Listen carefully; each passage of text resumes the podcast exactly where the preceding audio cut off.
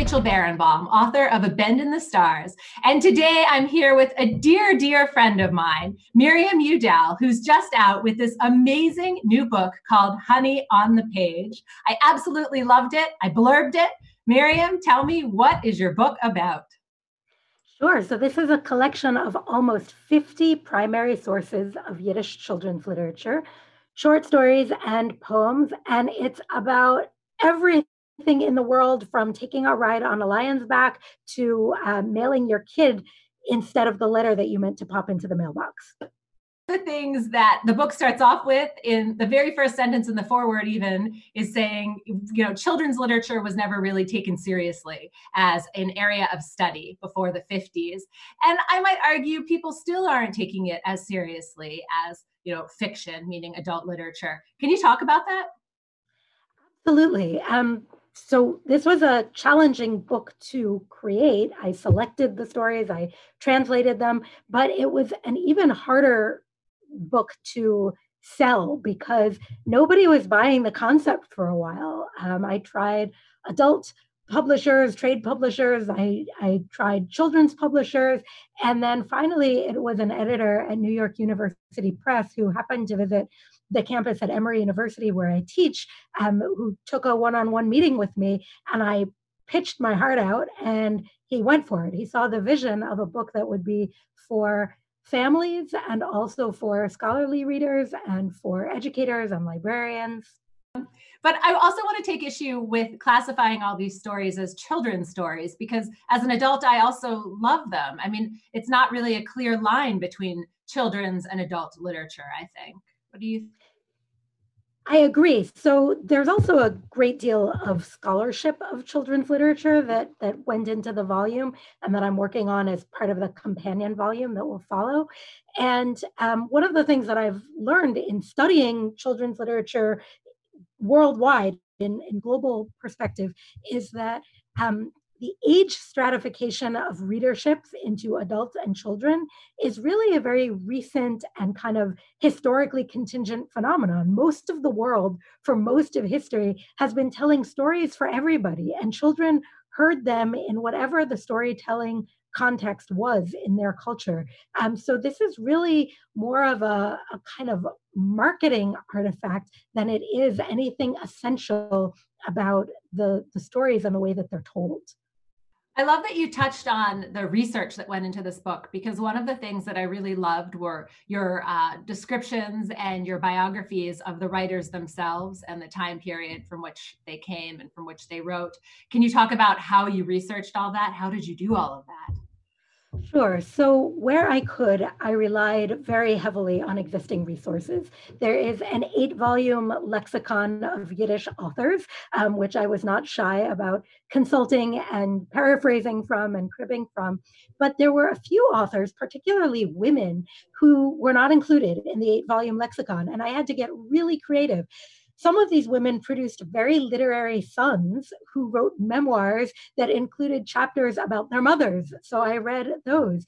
In one case, I got some help from a really heroic, indefatigable Judaica librarian at the New York Public Library who managed over the course of a single day to conjure the basic outline of the life of Malka Shechet, um, who moved from Poland to Cuba and then to the United States, and whose life really isn't recorded anywhere, but but now it is.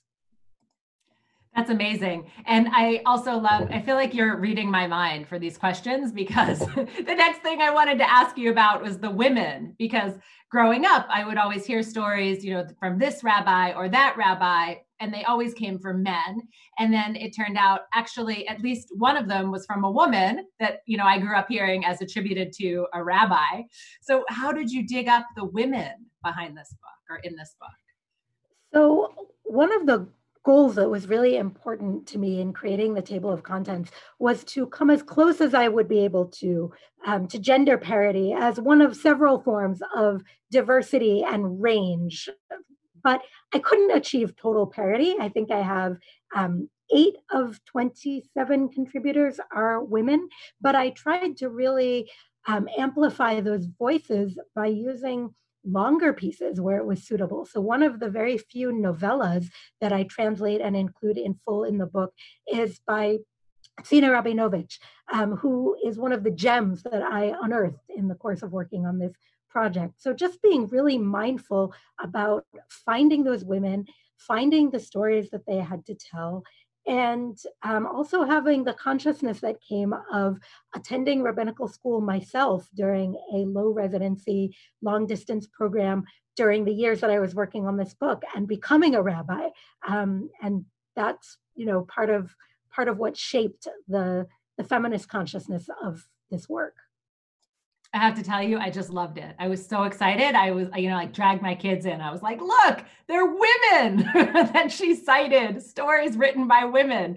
Because, of course, I always knew women were writing these stories, right? They weren't lost, but no one ever attributed any of the stories that I had known to women. So thank you. Thank you for sure. doing that work. Um, you are a learned scholar, a brilliant, brilliant academic, and you translated all of these stories does anybody check your work? There are two stories in the book that have recently been published elsewhere um, by other translators. So I assume that there will be, you know, an entire phalanx of Yiddishists who are, you know, cross-referencing both of those translations and checking. Um, I think that in general, so much of the work of translation gets kind of checked not by holding up the original and comparing line by line, although there certainly are people who enjoy doing that, but by asking when when you finally let the text out of your hand and it comes to rest, is it in English yet? Um, and what I mean by that is it takes so many passes to actually get a text into something that sounds like idiomatic English. And I never feel quite ready to let it go. But at a certain point, you have to, and you just hope that it is at least intelligible to the English language reader. You write that language is a way of carrying a culture. And I love that idea. Can you share that, expand on that a little bit for us?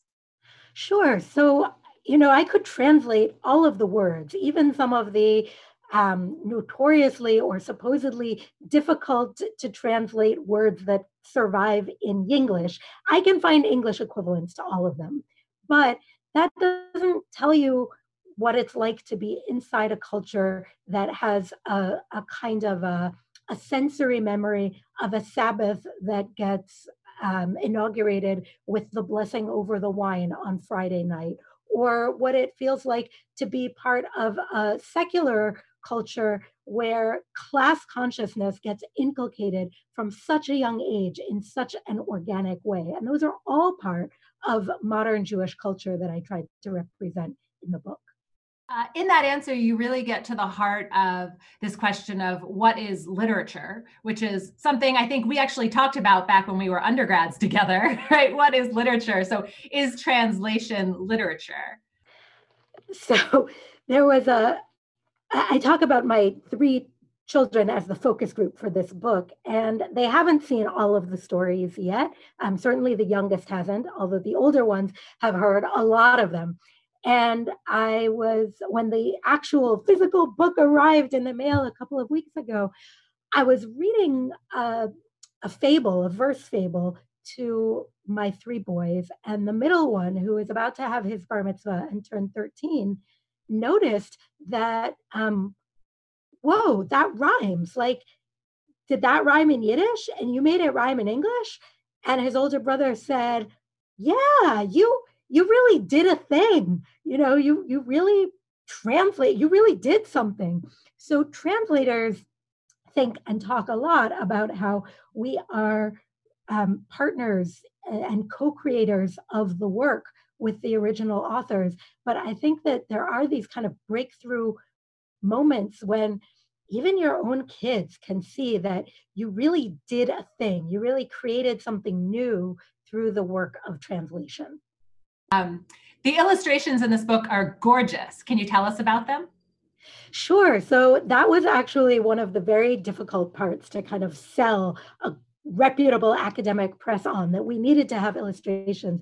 And I got very lucky because I taught a group of um, contemporary Jewish authors and illustrators at the Yiddish Book Center. And one of those illustrators was interested in doing work for the volume. And she did the cover, which is beautiful. And she has this kind of whimsical, cartoonish style. And she did interior illustrations in black and white. And Paula Cohen worked so hard to get the historical details right and to make everything plausible and to use the illustrations as an opportunity to get more women and people of color into the volume. And so I really appreciate her efforts. Miriam, congratulations. Honey on the Page is absolutely fantastic. May you sell many, many copies. Thank you so much, Rachel.